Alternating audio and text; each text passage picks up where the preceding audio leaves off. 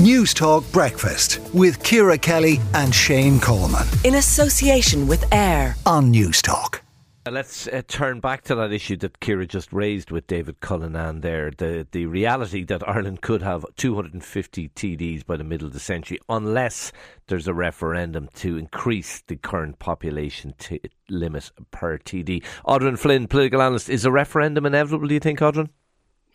Morning, Shane. Um, I think it may be at some time, but I, I think at some level there's a bit of a misunderstanding how it works. I mean, what the Constitution says, there has to be a minimum of um, one TD per 30,000 population, but it also says a maximum of, of, uh, two, of uh, 20,000. So effectively, at the next general election, which next year or two years, whatever, theoretically, you could actually have two, based on their the, the new population from the census of 5.123 million. Uh, you could actually have 257 TDs in the next general election in the Constitution. Yeah. So, I mean, but the minimum uh, next election would have to be what? 171. There, there's some suggesting in the article I read this morning it's 182. I have no idea where that's coming from. Okay. Um, I mean, it, it, it, wouldn't be unconstitutional because the, the 30,000 is a minimum. And it applies it applies to the population as a whole, not to individual constituencies. Okay, no, no, I absolutely get what you're saying, yeah. but but the reality is the way the population is growing and all the projections. Yes. Yes. I mean, we could be. It's it's inevitable we are going to break 200 TDs, and and we, we could be heading Absolutely. towards 250.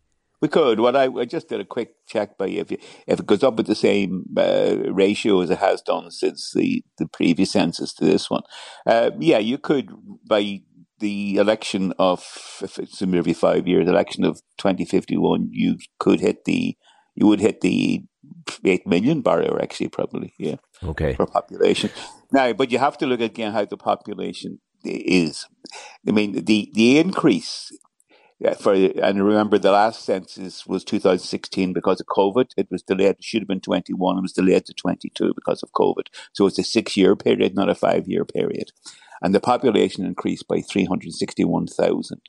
But of that, 100, 190,000 of that was made up of, of migrants. Natural birth, natural increase in the country, i.e., the, the the number of births, yeah, um, the number of deaths went up by much less. So effectively, the the the population is increasing, and as we obviously can see, is increasing by people coming into the country who are, are for migrants. Yeah.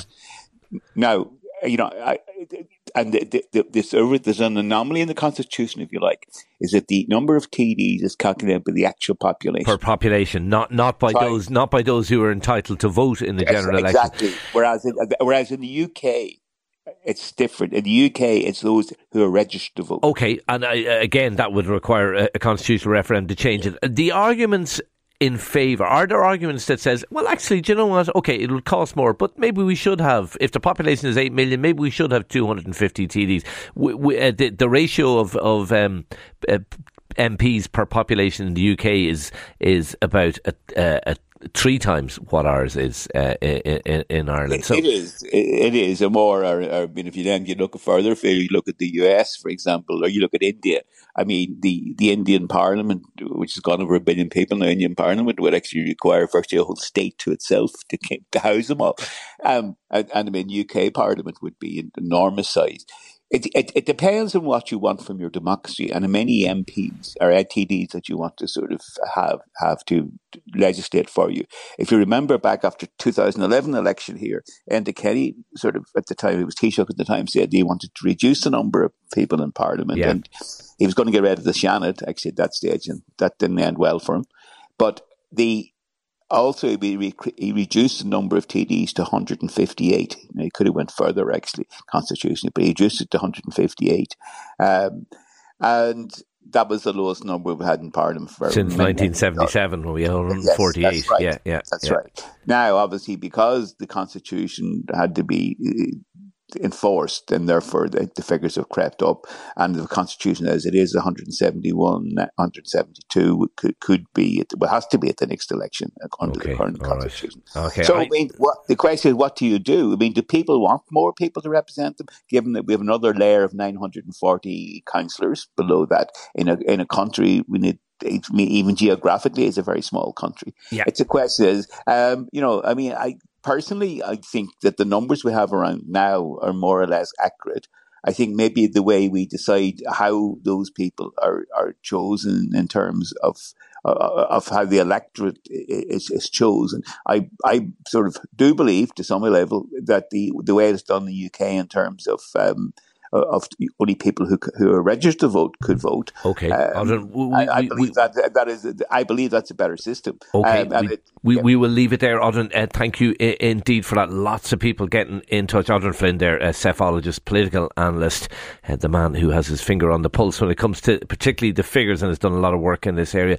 Um, uh, listeners getting in touch. Uh, the access that people have to their TDs is ridiculous. Parish politics results in unfairness and queue jumping for services. Yeah, uh, another one. Eamon says uh, in Dublin 3 an overrepresented polit- population is better than Putin's Russia. The UK and the US have much thinner representation. Good democracy comes at a cost, but it's an investment that has a strong return if managed correctly. We have lots of good stuff in this country that's overlooked and not available in other countries. But another listener says communication transport are much easier now than when the Dáil was established. One TD for a minimum 50,000 population, maybe even one TD for 75,000. Email, other forms of social media are good for communication. We also pay councillors now. Let them do their job or consolidate the system. Have national council elections on current system and choose poll poll toppers to go to the Dáil and the remaining elected run the councils, doing away with the duplicate local elections. I'm not sure you can have uh, same election for Dáil and local, but an interesting idea.